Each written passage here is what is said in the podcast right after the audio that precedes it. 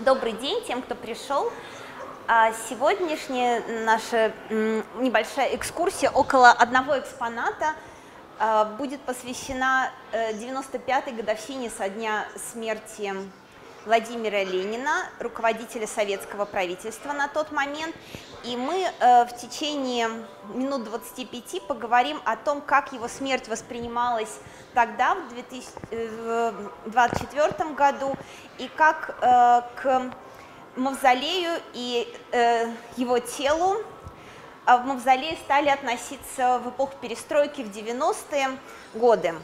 Мы стоим у примечательной фотографии в зале, который посвящен президентским выборам девяносто шестого года, да, когда разыгралось соперничество между Борисом Ельциным и Геннадием Зюгановым, лидером коммунистов.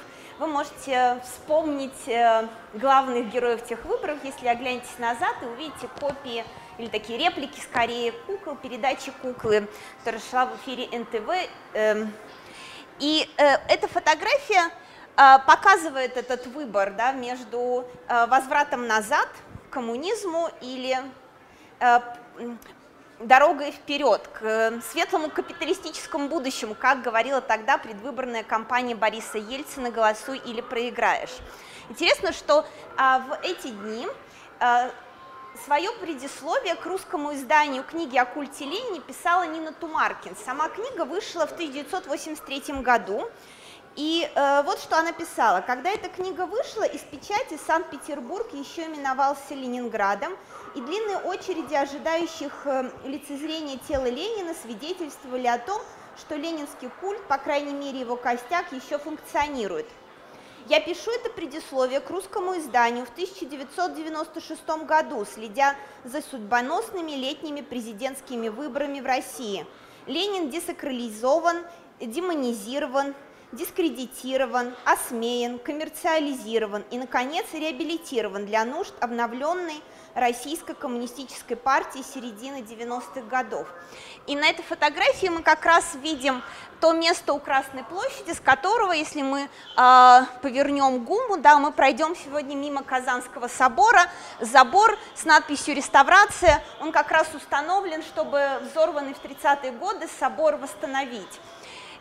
И одновременно вот с этими новыми процессами своего рода поиска и будущего, и попыткой реконструировать какие-то элементы общего культурного наследия, да, по Красной площади ходят и люди с портретом Ленина, или, например, новые Ильичи, да, те люди, которые наряжаются в костюмы политиков, в частности Ленина, и предлагают с ними фотографироваться.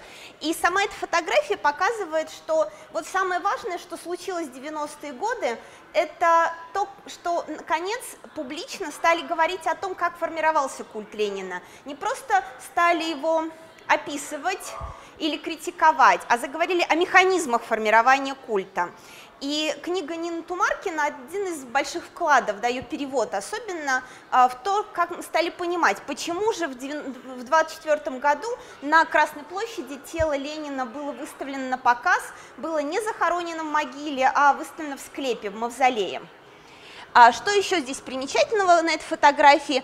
Сам портрет а, сделан по фотографии Оцупа, одного из самых известных фотографов Ленина. В тысяча девятьсот восемнадцатом году он приходит к нему на прием, делает несколько снимков, и они становятся основой как для фотоиконографии, да, потому что фотографии ретушировались, обрабатывались, мог убираться фон, э, могли убираться люди, если они были неугодны в тот или иной момент э, э, власти. А, так и потом эти фотографии служили основой для живописных произведений, а произведений было на протяжении э, многих десятилетий довольно много создано. Итак, тысяча девятьсот двадцать четвёртый год. К этому моменту культ Ленина вот в том классическом представлении о политическом культе еще не существовал, но уже начал формироваться. Какие у него были источники? Прежде всего, мы будем говорить о культе как о современном политическом культе. Например, я придерживаюсь мнения, что э, политический культ Ленина не является квазирелигиозным. Он заимствует формы религиозного почитания, но его ядро – это именно политический культ. Политические культы возникают в середине девятнадцатого века в разных странах. Один из первых – это культ Наполеона Третьего во Франции, и они связаны с формированием новых массовых обществ.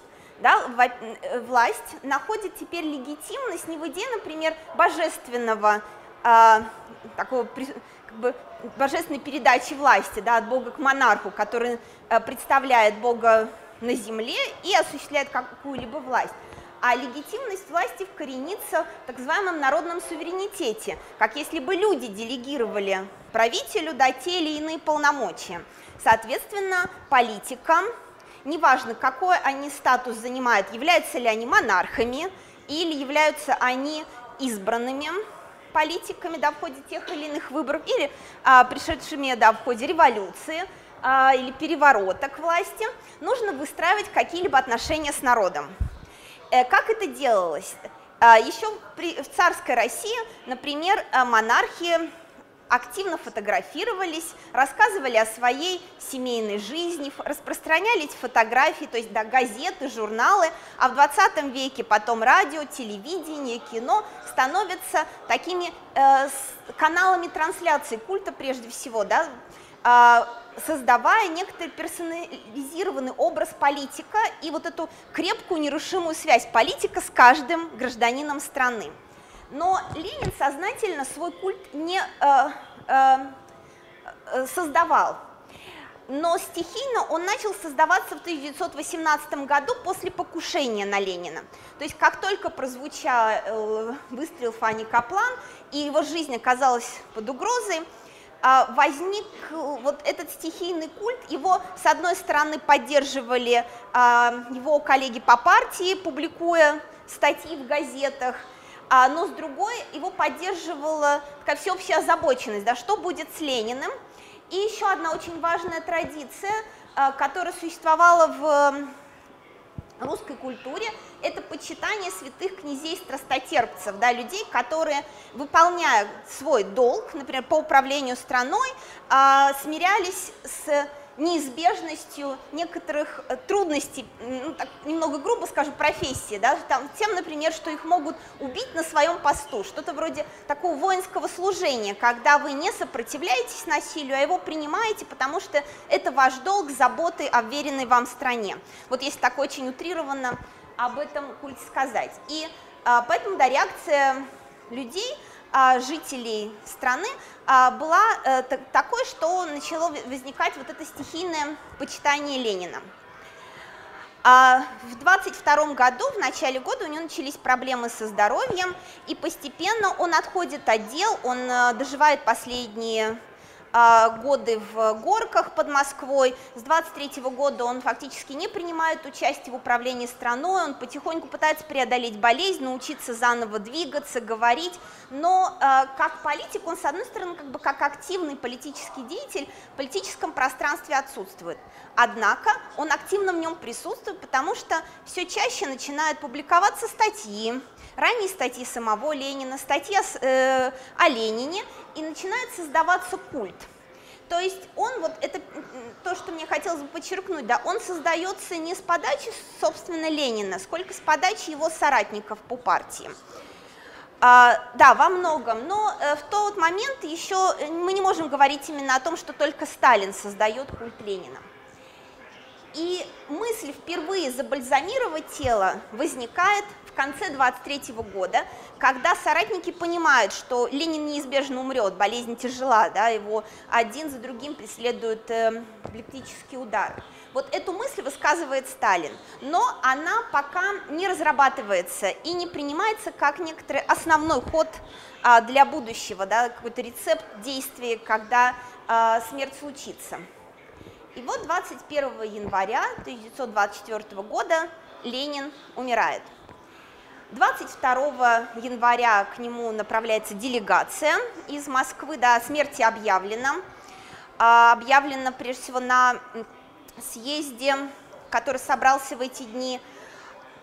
И смерть стала вдруг неожиданной, как для участников съезда, так и для соратников, хотя о его болезни публиковали сообщения. Они могли быть не совсем достоверны, да, не, не совсем точны, но в целом э, о его болезни уже говорили. И я напомню, соратники уже обсуждали его смерть. Но вот она становится неожиданной. двадцать второго делегация приезжает в Горки, двадцать третьего января тело торжественно доставлено в Москву, выставлено в колонном зале Дома Советов. И несколько дней длится прощание. Я покажу несколько фотографий этого э, прощания. Это такие классические фотографии, здесь всем видно. На них стоит обратить внимание на то, что эти январские дни были очень холодными. Некоторые пишут о жутких морозах до минус сорока. Но всегда, когда люди встречали тело, например, мужчины снимали шапки. Э, люди стояли в многочасовых очередях, некоторые не по одному разу. И, соответственно, помимо очередей, пронизанных траурными, да, переживаниями, еще одна примета московского пейзажа той поры – это костры. Люди жгут костры, ожидая своей очереди попрощаться с телом Ленина. Очередь идет круглосуточно, и вот разные фотографии, да, зафиксировали это событие, но еще больше иллюстраций. Что люди видят, когда они входят внутрь колонного зала. Тело выставлено отдельно в окружении пальм, еловых деревьев, хвойных деревьев, традиционного символа погребального обряда в русской культуре с очень давних пор. И свет притушен, люстры, стены убраны черной тканью, то есть они попадают в очень сосредоточенное, такое траурное пространство. И испытывают очень сильные эмоции. Вот самое поразительное в эти дни, даже для соратников, что реакция людей на смерть была очень острой. И вот с этого момента начинает формироваться тот культ, с которым жители будут жить двадцатые, тридцатые годы, а потом его основания изменятся. То есть первоначальный культ Ленина был связан с очень сильным переживанием его утраты. Что людей э, так... задело, да, в чем был нерв этого переживания. Вот ОГПУ в своей сводке о реакции на смерть Ленина в Свердловске двадцать четвёртого января двадцать четвёртого года, тогда еще Екатеринбурге, да, зафиксировала разные эмоции переживания смерти. Кто-то о ней еще не знал, двадцать первого января, да, сводка была чуть позже отправлена тем, кому поступали эти секретные сообщения. Они зафиксировали разные эмоции: сожаление, гнев, печаль и даже некоторую бодрость. И там есть очень интересное замечание, такое приводится письмо начальника связи пятьдесят седьмой дивизии. Очень уж не вовремя умер. Время-то как раз такое, что авторитет живого, хотя и сумасшедшего Ленина был бы очень нужен. То есть первый момент, который мы можем зафиксировать в этом переживании, это понимание, что умирает один из руководителей страны, да, в нынешних реалиях, вроде премьер-министра, человек, лидер партии, который находится у власти. Это первый такой вызов, с которым связан вопрос, как теперь будет сменяться власть. То есть после революции еще не было, да, таких каких-то легитимных и бескромных э, э, ситуаций передачи власти. Непонятно было, как она наследует, как она будет передаваться, приведет ли это к новому конфликту, да, начнут ли заново расстреливать, спрашивают себя люди на рынках, на улицах, они не понимают, что их ждет. Второе... Э, Ну, давайте мы можем потом об этом поговорить, да, но мы сейчас сталкиваемся с тем, что мы представим, что один лидер уходит, а новых, новые партийные и вообще политические институты создаются, но вот этот момент передачи власти еще не опробован. Второе, с чем связана такая сила переживания смерти Ленина, коренится вот в чем. Этот момент будет важен для двадцатых, тридцатых годов.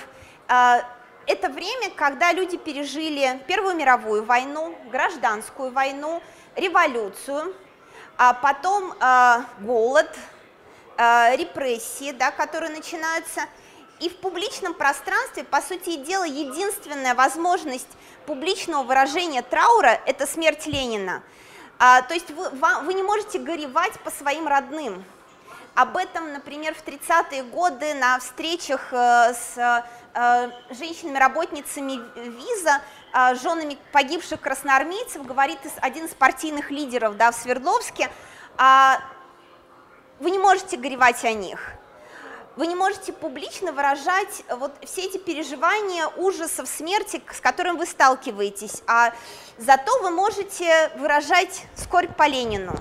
И э, эта скорбь, она аккумулирует все переживания, как бы это такой классический пример э, переживания травматического опыта, который находит выход вот в этой смерти, да, и во всех тех э, с не, связанных с ней ритуалах, которые ждут советского человека. Поэтому люди, стоящие вот в эту длинную очередь в Дом Советов, они испытывают очень разные эмоции, но чаще всего это, конечно, сожаление, но не только о Ленине, но еще о своей жизни, да, о всех тех трудностях, с которыми они столкнулись.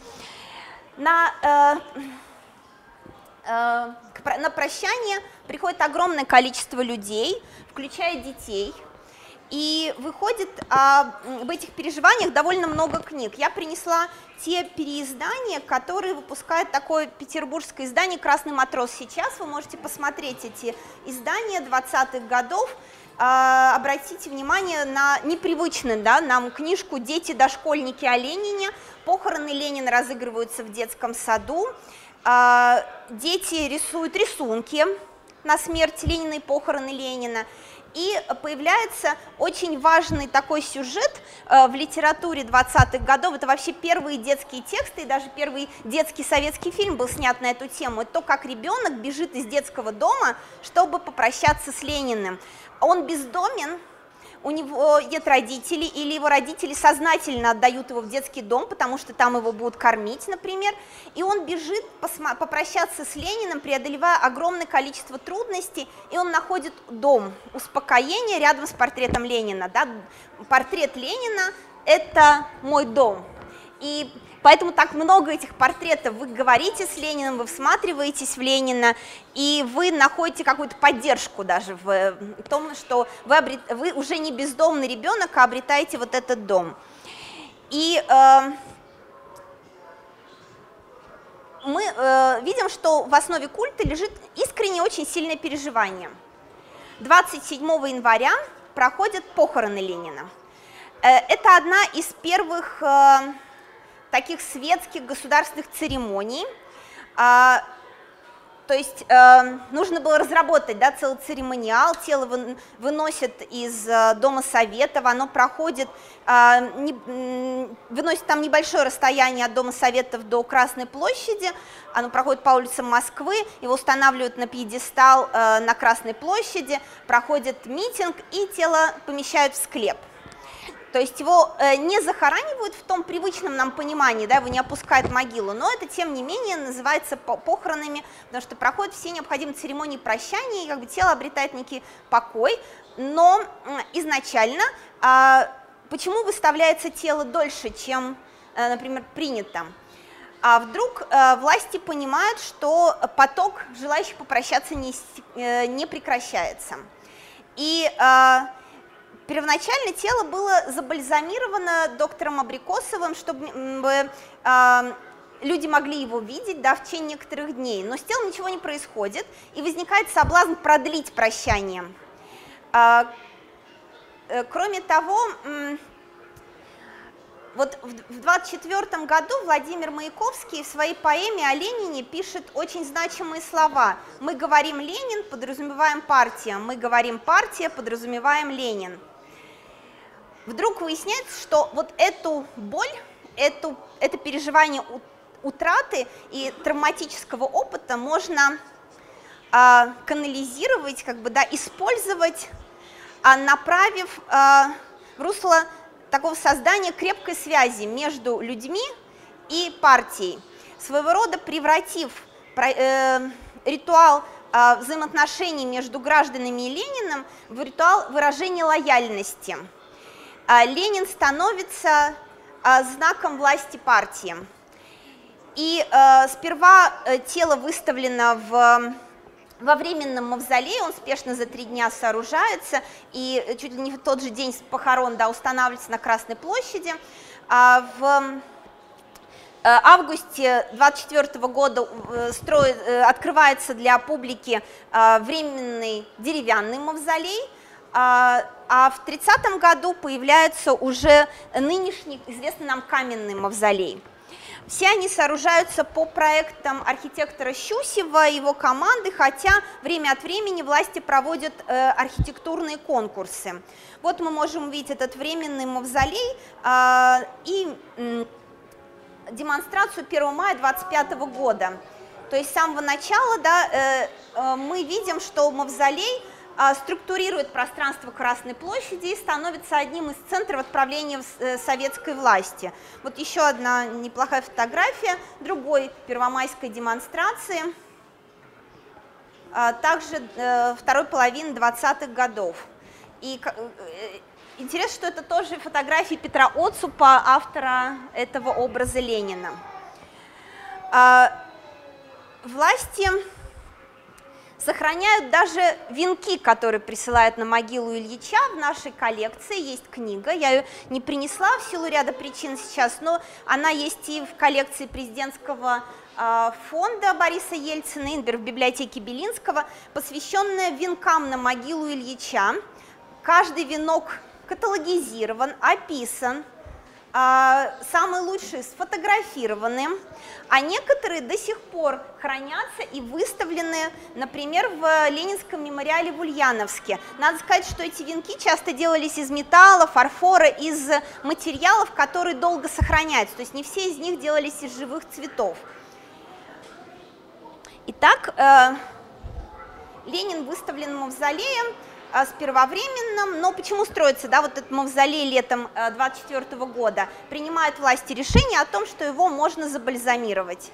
И два врача, и биохимика Виноградов и Збарский проводят в течение четырех месяцев эксперименты и добиваются того, что тело в приемлемом состоянии может храниться долго и быть выставлено. Почему? А Ленина хоронит и вообще сооружает мавзолей в том месте, где он находится, да, у Сенатской башни Московского Кремля. Это связано, с одной стороны, с тем, что там проводился один из самых известных митингов, где с трибуны выступал Ленин. Кроме того, по сторонам Сенатской башни еще в ноябре тысяча девятьсот семнадцатого года создан, создан некрополь. Там было вырыто две братских могилы для похорон борцов за революцию, да, светлое будущее, жертв Октябрьского переворота, как тогда говорили. Соответственно, с тысяча девятьсот семнадцатого года у стен Кремля начинает создаваться некрополь. В две тысячи девятнадцатом году в отдельной могиле похоронен Яков Свердлов. То есть некрополь разрастается, и сегодня в братских могилах, а эта традиция существовала у Кремля до двадцать восьмого года, похоронено около трех сотен человек. Имена известны примерно у ста десяти человек, похороненных в таких могилах, и существует несколько отдельных могил, и в стене еще а, захоранивались одно время урны с прахом, да, и лидеров государств, партийных лидеров, а, известных а, военачальников, космонавтов и так далее. То есть а, начал работать такой полноценный государственный некрополь. И а, могила Ленина, она находится в центре этого некрополя. а, Кто попадал в этот некрополь, да, помимо э, таких крупных государственных деятелей, как Ленин или Яков Свердлов? Э, да, по, э, помимо жертв революции попадали жертвы аварий. Как, то есть, э, по сути дела, этот некрополь собирал э, память о тех, кто погиб, когда вот сегодня мы объявляем, например, траур, да, о каких-то крупных катастрофах, о больших жертвах. Э, о тех событиях, в ходе которых люди э, солидаризируются перед лицом смерти, перед лицом утраты, э, ощущая свою беспомощность, например, или наоборот заряжаясь некоторым гневом, что они будут справляться, да, с этой ситуацией, там, не будут, э, э, будут добиваться того, чтобы не было каких-то аварий крупных или не было войн и так далее. То есть вот формируется такой некрополь и формируется первоначальный культ Ленина. Он... Э, основан, с одной стороны, на переживании утраты, с другой стороны, на огромном количестве книг о Ленине, которые начинают издаваться, в том числе для детей. Надо заметить, что очень известная всем книжка Бонч-Бруевича о Ленине, да, она м, написана человеком, который придумал надпись на мавзолее «Ленин». То есть кратко, емко, э, именно он сформулировал эту надпись таким образом, именно он э, был одним из тех, кто возглавлял комиссию по захоронению, а потом по увековечению памяти Ленина. Вот я принесла из следов культа только такую вышивку пятидесятых годов, но к этому моменту культ Ленина, по сути дела, иссякает, потому что как только начинает расцветать культ Сталина, культ Ленина становится ядром культа Сталина, да, Сталин получает легитимность в культе Ленина, но культ не развивается. И в тридцатые-сороковые годы э, культ Ленина не развивается так активно, как культ Сталина. И он возвращается э, после смерти Сталина э, и меняет свою направленность. Э, он уже укоренен не в переживании утраты, э, а, например, в переживании такой очень непосредственной связи ребенка с Лениным. Э, несколько лет назад я изучала то, как люди читают книги о Ленине, брала интервью с одним... Э, парнем, который мне казался гораздо старше, чем я, и я его спросила, что он читал о Ленине. Он назвал мне какие-то книжки неизвестные, странные. Я подумала, ладно, наверное, интересуется Лениным, и спросила, задала следующий вопрос: а что вы в детстве читали о Ленине? И он задал мне очень важный вопрос: а зачем? Я поняла, что он меня гораздо младше, потому что у меня не возникало, да, такого вопроса, когда я была ребенком, зачем я читаю о Ленине. Я как бы выросла с этим культом. В моем букваре был Ленин, а у меня была книжка Зощенко и Бонча-Бруевича «Детям о Ленине». А, э, я мечтала походить на Ленина, я отстояла в очередь в мавзолее с родителями зимой и заболела, да, чтобы увидеть Ленина, до сих пор помню эти переживания, так что ты испытываешь, когда ты проходишь мимо тела. А выросло вдруг поколение тех, кто не понимает, зачем это было нужно. И мы знаем, что э, в шестидесятые, семидесятые культ выхолащивался. Он изменил направленность, но уже эту связь, э, такую непосредственную, да, как в двадцать четвёртом году, когда люди действительно переживали сильно смерть Ленина, было очень сложно выстроить. И культ стал скорее формальностью, э, в которой люди...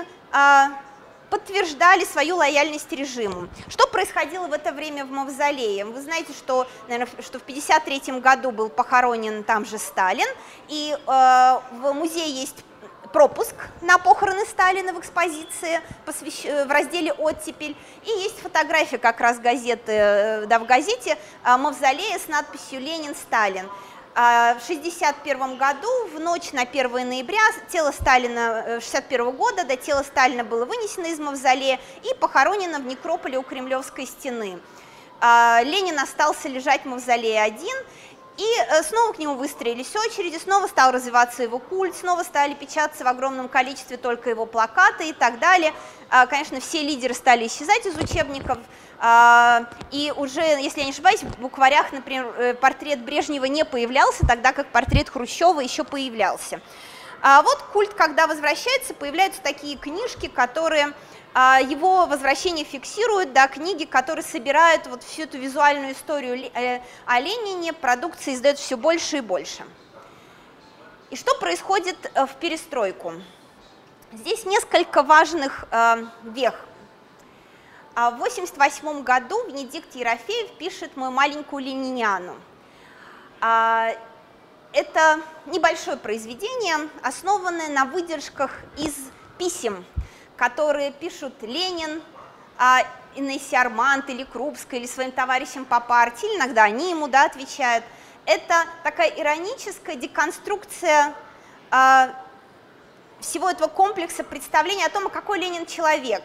Давайте мы посмотрим не на вот эти тексты, в которых создан его прекрасный образ, культовый образ, да, любопытного, активного лидера-мальчика, отзывчивого, заботливого дедушки или пламенного революционера, а давайте посмотрим на то, о чем он думал, о чем он мечтал, как он с кем общался.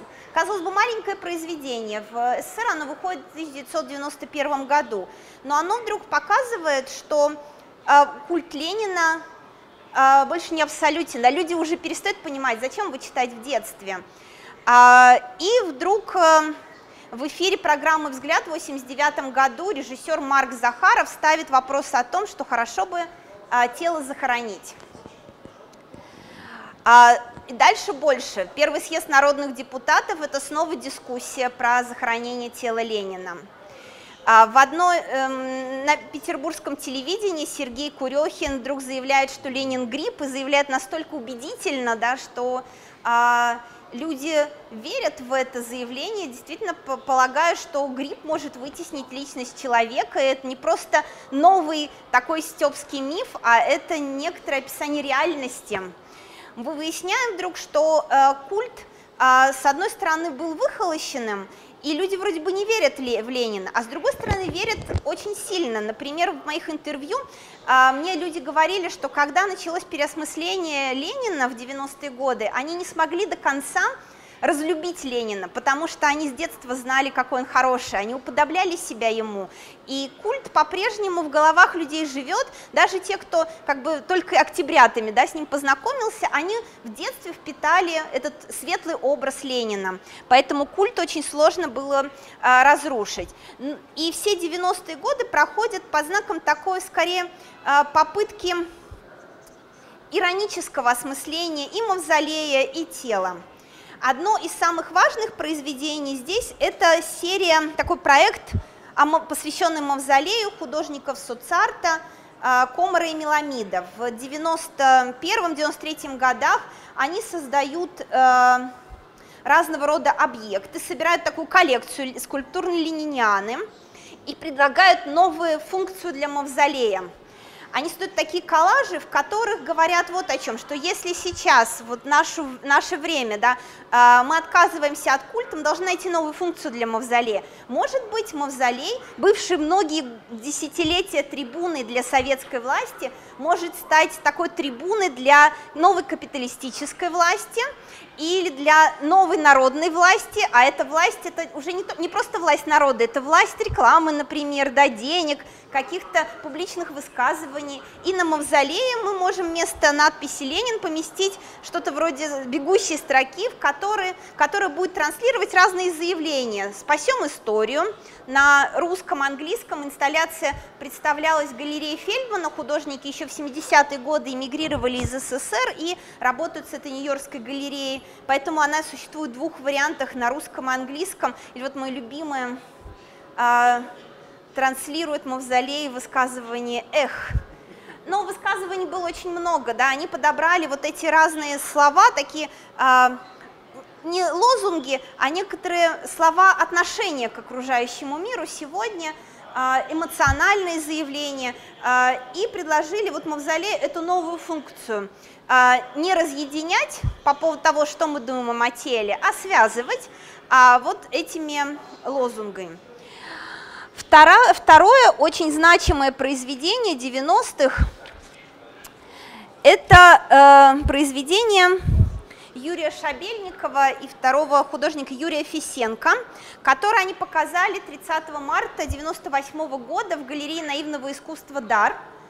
Э, это уже произведение конца девяностых годов, это торт в виде Ленина. Но торт был э, инструментом перформанса. Весил он около восьмидесяти килограмм, был выполнен натуральный рост Ленина, метр шестьдесят два сантиметра, и сам перформанс включал в себя а, такую очередь к телу, как, э, и каждый, кто подходил, да, к официантам, получал свой кусочек Ленина. А, В Думе были э, депутаты, которые пытались, да, завести уголовное дело, но э, правоохранительные органы сказали, что состава преступления в этом нет. Времена были другие, и еще за художественные акции так активно не сажали, как в двухтысячные годы. Поэтому мы видим, да, что э, торт в виде Ленина не привел к тюремному заключению, хотя вызвал э, некоторые э, неприятие части общества. Но сегодня, да, если мы э, посмотрим на… Э, например, ассортимент некоторых шоколадных магазинов, мы можем найти шоколадные бюсты Ленина, и за это никто не сажает. Так что вот эти два произведения, они в каком-то смысле обозначили, да, то, те пути, по которым э, шли те, кто пытался осмыслить э, роль мавзолея и тела в э, девяностые годы. Художники прежде всего показывали, что это пустой э, символ, да, мы не понимаем, что он для нас значит сегодня. Он не может консолидировать общество, ведь э, он обозначал власть конкретной партии, которая больше не находится у власти, да, а власть определенной системы ценностей, да, а коммунистическая партия СССР находила а, свою легитимность в мавзолее, да, в том, что Ленин был ее живым символом, он обозначал, что хотя конкретный создатель государства умер, как говорили, да, дело Ленина живет, ленинизм жил. А вот девяностые годы, когда ленинизм уже не некая государственная идеология, на Ленина не ссылаются политики, что значит тело на Красной площади, что значит мавзолей. И художники, они обозначают скорее, даже не ищут не столько наши новые пути взаимоотношений с телом, да сколько обозначают вот эту пустоту символа, за которым сегодня в девяностые годы, я имею в виду, ничего не скрывается. Что же говорил Ель, Борис Ельцин, да, о э, э, мавзолее? Все девяностые годы он так или иначе э, говорил о необходимости захоронить Ленина. шестого октября девяносто третьего года был снят пост номер один, э, это пост почетного караула у мавзолея, который всегда зрелищно, да, проводил разводы, и на, я так понимаю, то, как выставлялся пост, как уходил, всегда собирались люди, то есть это было одной из составных вот этого ритуала прихода к мавзолею. Пост был упразднен. А в девяносто седьмом дискуссия возобновилась. С одной стороны, на пресс-конференции четырнадцатого марта девяносто седьмого года Борис Ельцин заявлял, что надо его похоронить. Он предполагал, что похоронить надо в Петербурге на Волковском кладбище, потому что очень многие считают, что было некое завещание Ленина, хотя его никто не нашел, что он, и в этом завещании он говорил, что он хотел быть похоронен рядом с матерью. О нем стали говорить в перестроечную пору, но самого завещания, я так понимаю, никто не видел никогда. И вообще освободить Красную площадь надо от мемориальности этой, чтобы народ гулял по ней. Может быть, не сейчас, прямо сразу переносить, а так, может быть, до конца года или до конца столетия. Нужно провести опрос и узнать мнение людей. И действительно, в девяносто седьмом году, посещая Петербург в июне, Борис Ельцин говорил о том, что, вероятно, осенью будет проведен референдум. Не так давно Сергей Степашин, вспоминая свою бытность начальника ФСБ, говорил, что его вызывал к себе Ельцин и предлагал снести мавзолей, а он его переубедил, на что руководитель протокола Владимир Шевченко говорит, что никогда речи о сносе не шло. Но так или иначе, все девяностые годы администрация Ельцина отправляла какие-то запросы, пыталась узнать да, как бы, реакцию людей, были какие-то документы, изъявляющие волю Ленина и так далее. И э, в итоге ни к какому решению не пришли, хотя этот вопрос о захоронении все девяностые годы ставился. И вот итогом этой художественной и политической дискуссии о мавзолее, мне кажется, можно считать, в девяностые годы, да, можно считать рассказ «Государственный стыд» Игоря Сахновского. Он описывает посещение мавзолея осенью двухтысячного года. Это очень короткий рассказ, и если вам интересно, можете его прочитать или там, забрать с собой. Чем, о чем он говорит? Писатель Игорь Сахновский неожиданно оказывается в Александровском саду, и молодая девушка Клара, лет шестнадцати, хочет посмотреть Москву, хочет попасть в мавзолей. Ей мама сказала, что осмотр Москвы надо начинать с главного, с мавзолея. И вот они пытаются туда попасть. Они видят тело, да, но прежде чем они попадут в мавзолей, они сталкиваются с системой разных ограничений. Туда ходи, туда не ходи, вещи сдай, сейчас тебя досмотрим. Это можно, а это нельзя, не говори, не останавливайся, не фотографируй. Для него мавзолей становится э, знаком того, как государство подавляет, да, по-прежнему э, людей, которые приходят посмотреть на эту как бы святыню, ну, в, э, или там реликвию. И это тоже очень интересный мотив восприятия мавзолея. Еще в начале девяностых годов, например, у Стаса Намина, продюсера, была идея коммерциализировать тело Ленина, провести такой мировой тур, выставляя тело, зарабатывая деньги. В девяносто седьмом году газета «Коммерсант» писала о том, что Ельцину даже предлагали купить тело, потому что это одна из немногих мумий социалистических лидеров, которая сохранилась, да, но при этом сохранилась в стране, больше не верящий в коммунизм. И э, при этом, когда обсуждались эти вопросы коммерциализации тела или платы за осмотр тела, вот часто возникал этот мотив запретов, контроля, того, как вообще пускают мавзолей, этих тяжелых очередей э, зимой, когда тысячи людей да, стоят, потому что на работе им велели сходить в мавзолей, как моим родителям. Они не выбирали этот путь, хотя это было интересно, но это не было добровольным. Так что вот э, в девяностые годы самое важное, что произошло, э, был э, разобран по полочкам культ, э, и э, были, были заданы важные вопросы. Но, как вы понимаете, никто не читал за пределами научного сообщества книгу Нины Тумаркин, и очень мало кто задается вопросом, а действительно, почему Ленин так важен? Э, и поэтому... разговор сегодня, он часто ведется без учета вот этой, этого первоначального культа и того, почему тело выставлено. И сейчас немного о том, что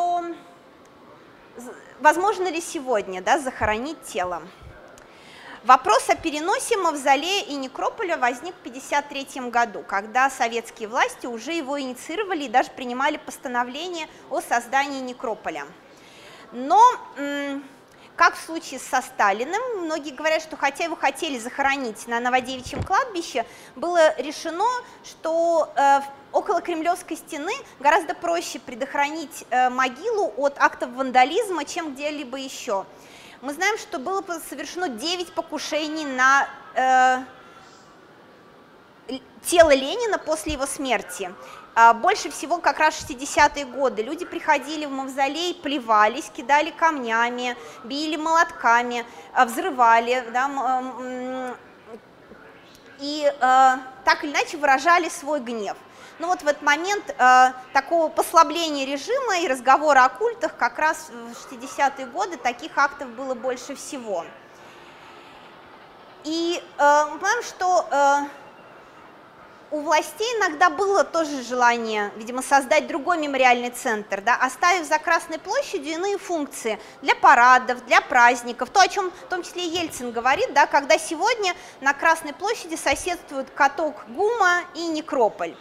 Но никто так и не решил совершить этот шаг, а в девяностом году Красная площадь и Кремль вошли в список всемирного наследия ЮНЕСКО, и многие говорят о том, что как минимум мавзолею невозможно придать какую-то другую функцию, его можно, наверное, было бы сделать музеем, но невозможно его убрать, да, как некий символ советской власти, который вас может пугать, он не часть того всемирного культурного наследия, которое принадлежит всем.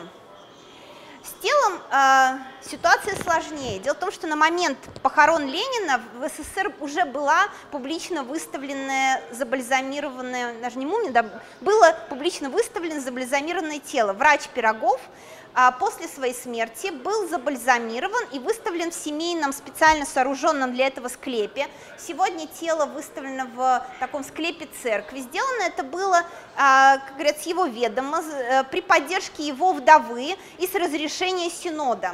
То есть он не был захоронен, а его тело э, подверглось определенным манипуляциям, секрет их, как считается, не раскрыт, и без поддержки той лаборатории, которая поддерживает тело Ленина, тело Пирогова в течение очень многих лет хорошо сохранялось. Угроза ему возникла только когда саркофаг разбили в двадцатые годы, чтобы украсть награду и шпагу, э, и тогда потребовалась реконструкция, но саркофаг не тронули ни во время ни как, войн, да, ни гражданской, ни Второй мировой. То есть он пережил огромное количество катаклизмов а, на территории Украины и сохраняется. И мы понимаем, что есть тело, которое считается на, само по себе наследием. Является ли таким наследием науки тело Ленина?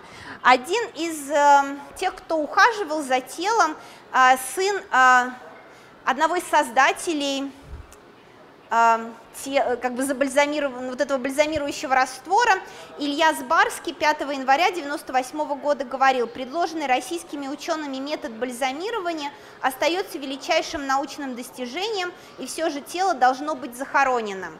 То есть сегодня мы понимаем, что наш выбор в пользу захоронения или оставления, он зависит, с одной стороны, от политических пристрастий, а с другой от наших вообще представлений о том, как, что должно происходить с телом. Да?